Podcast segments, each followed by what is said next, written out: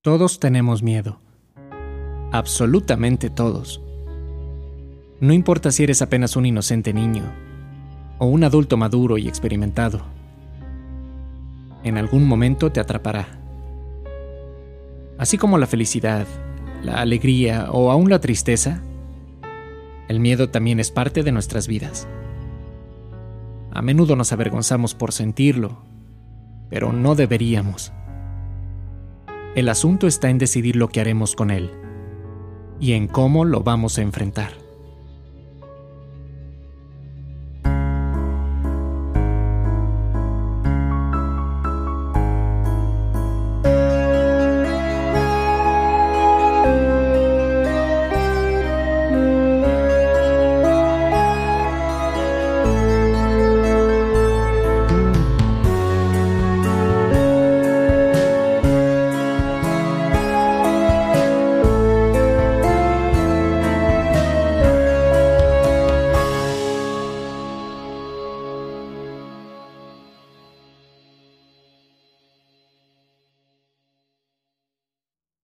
Madison Becker tiene 11 años. Ella es una chica fuerte, aunque es entendible que cuando se encuentra solas, se siente en el rincón más cómodo de su habitación para abrazar lo más fuerte posible el recuerdo de su madre y hacerse todas las preguntas posibles, sin encontrar las respuestas. Eran muy cercanas. El miedo al inesperado hecho de vivir sin ella la aterroriza.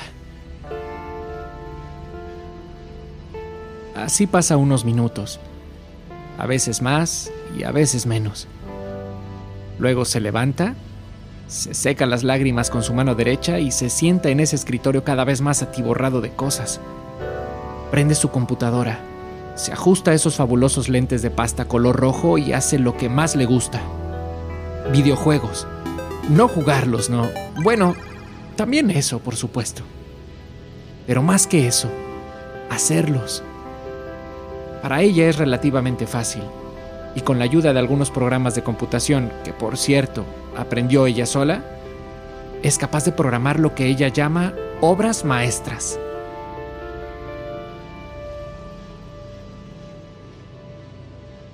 Connor es diferente. Parece que él lo lleva mejor. A pesar de que solo tiene ocho años, se le ve sereno. Quizá uno asimila del todo el sentimiento de tristeza, pero a decir verdad, Connor suele ser así. Observador. De palabras cortas, pero muy claras. Las necesarias y solo con quien él quiere decirlas. Guarda con profundidad el amor y las palabras de su madre cada vez que le decía lo especial que es.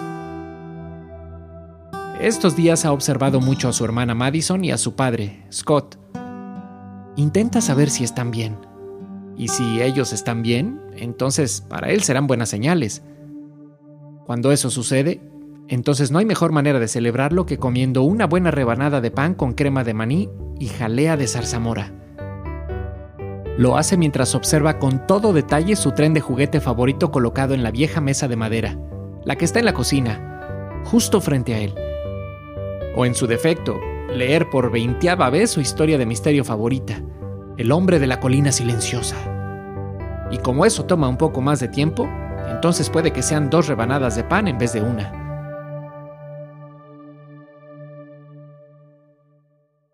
En cuanto al padre de los chicos, ah, pobre Scott. Pasa tanto tiempo mirando las fotos que él mismo le tomó a su querida Eva. No puede evitar sentir que él no podrá continuar solo. La extraña tanto Logra sonreír de vez en cuando recordando los momentos en que Eva lo acompañó a los lugares más inexplorados, elegantes y emblemáticos, y por supuesto los más románticos. Scott es un gran fotógrafo, de los más reconocidos en White Bells. Y entonces, ¿qué es lo que sigue para la familia Becker? Lo que siempre funciona, claro, o al menos es la idea, un viaje familiar. Y si es en auto, mucho mejor un cambio que ayude a acercar más a padre e hijos, intentando dejar un poco atrás la tristeza. Porque si bien es bueno sentirla, retenerla mucho tiempo es peligroso. Así que aquí van, por la autopista 87. rumbo a Gretchen Falls, el pequeño pueblo donde vive el abuelo Henry, a quien los niños solo han visto una vez, cuando los visitó en casa, pero eran muy pequeños, ni siquiera lo recuerdan.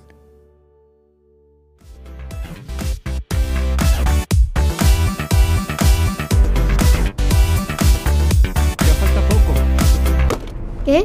¿Dijiste algo, papá? Que ya falta poco, niños. En unos minutos llegaremos. Eso dijiste hace una hora y trece minutos. Bueno, hijo, hace una hora y trece minutos también faltaba poco. Pero ahora falta menos. Oye, ¿qué estás escuchando, Matt? Es esa música electrónica, la que oyen todos los chicos de su clase. Intenta quedar bien con ellos, pero ya te lo dije, Madison. Ellos no son tus amigos. Shh. Ya cállate, Connor. Claro que no. Esta música es inspiración para mis videojuegos. Además, no intento quedar bien con nadie. Como tú digas. Connor volvió su mirada hacia la ventana y recargó su cabeza en el vidrio. Había decidido no hablar más sobre el tema. Prefería contemplar los altos pinos de aquel bosque. ¿Música electrónica? A ver, déjame escuchar. Papá, pon atención al camino. Oh, lo siento, tiene razón. Ojos al frente, ojos al frente. Además, tú no entiendes esta música. Todo el tiempo me lo dices. No puedo creer que le llames música a ese ruido. ¿Quieres verdadera música? Esto es verdadera música, Madison. Escucha. Ay, papá. Esa canción la hemos escuchado todo el viaje. Genial. Comenzó a llover. Pasaron otros 50 minutos y casi dos discos de blues hasta que finalmente la vagoneta de los Becker pasó por debajo de ese viejo letrero color amarillo con letras negras. Bienvenidos a Gretchen Falls. Para Madison y Connor, esto es algo nuevo. El pueblo es muy diferente a la ciudad. Cada uno en su mente iba repasando los establecimientos, tiendas, casas, autos, la gente. Todo lo analizaron, pero no dijeron nada. Y es que en este lugar da la sensación de que todo sucede más lento, como en otro tiempo, con calma. Nadie tiene prisa. Connor inmediatamente concluyó que había nada más uno de cada cosa. Una estación de gasolina, una farmacia, un restaurante, una carnicería, y no estaba nada lejos de la realidad. Además, si algo he de decir, es que la sensación de estar en este lugar es un tanto extraña. Cuando la gente te ve, te sonríe, pero pareciera que por dentro se preguntan, ¿qué es lo que estás haciendo aquí? Pensar en este tipo de cosas a Madison la inquietaban un poco, pero no lo suficiente como para preocuparla. El entusiasmo por ver al abuelo Henry lograba que estos pensamientos pronto se esfumaran. Papá, tú creciste aquí, ¿verdad? ¿Por qué no nos habías traído antes? Como ya lo pudieron notar, no hay mucho que ver aquí. Es un pueblo muy viejo. Pero está el abuelo. Tienes toda la razón, hijo. Y por eso es que lo venimos a ver. Y como ya lo hablamos, estaremos aquí algunas semanas. Tendrán tiempo suficiente para ver lo que hay en este lugar. Tienen que probar el pastel de Daisy. Es el mejor pastel de nuez que he probado en toda mi vida. ¿Qué creen? Ya llegamos. Ah, por fin estamos aquí. Ay, mi espalda. ¿El abuelo vive aquí? Esto no es una casa, esto es una mansión, papá. Papá, ¿el abuelo tiene wifi? Ok, ok, por partes. Sí, Connor, esta es la casa del abuelo. Aquí es donde yo crecí. Y sí, es una casa muy grande. Esta es la entrada principal del jardín apenas. Y no lo sé, Matt. No sé si el abuelo tenga wifi en esta casa, ni siquiera sé si hay en el pueblo. Pero estoy seguro de que puedes preguntarle. Esperen un segundo. Abriré la reja. Yo voy contigo.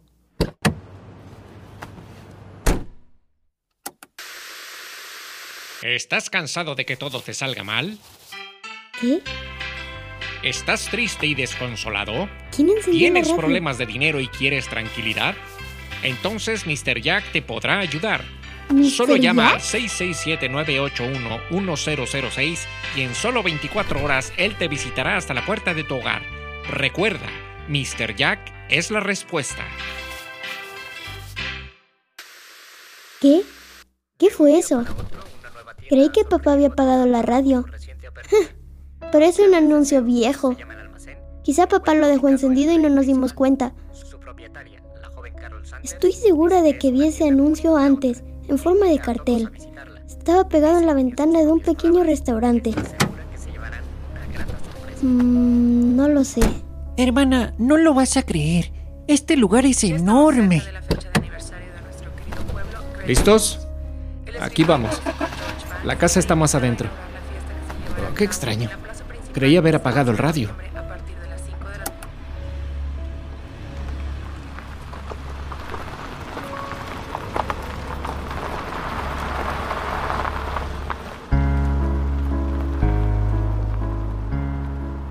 Y así es como comienza esta historia. La familia Becker había llegado a la mansión del abuelo Henry como una oportunidad de sonreír de nuevo y dejar un poco atrás la tristeza y el temor. La pregunta es si habían escogido el lugar adecuado para hacerlo.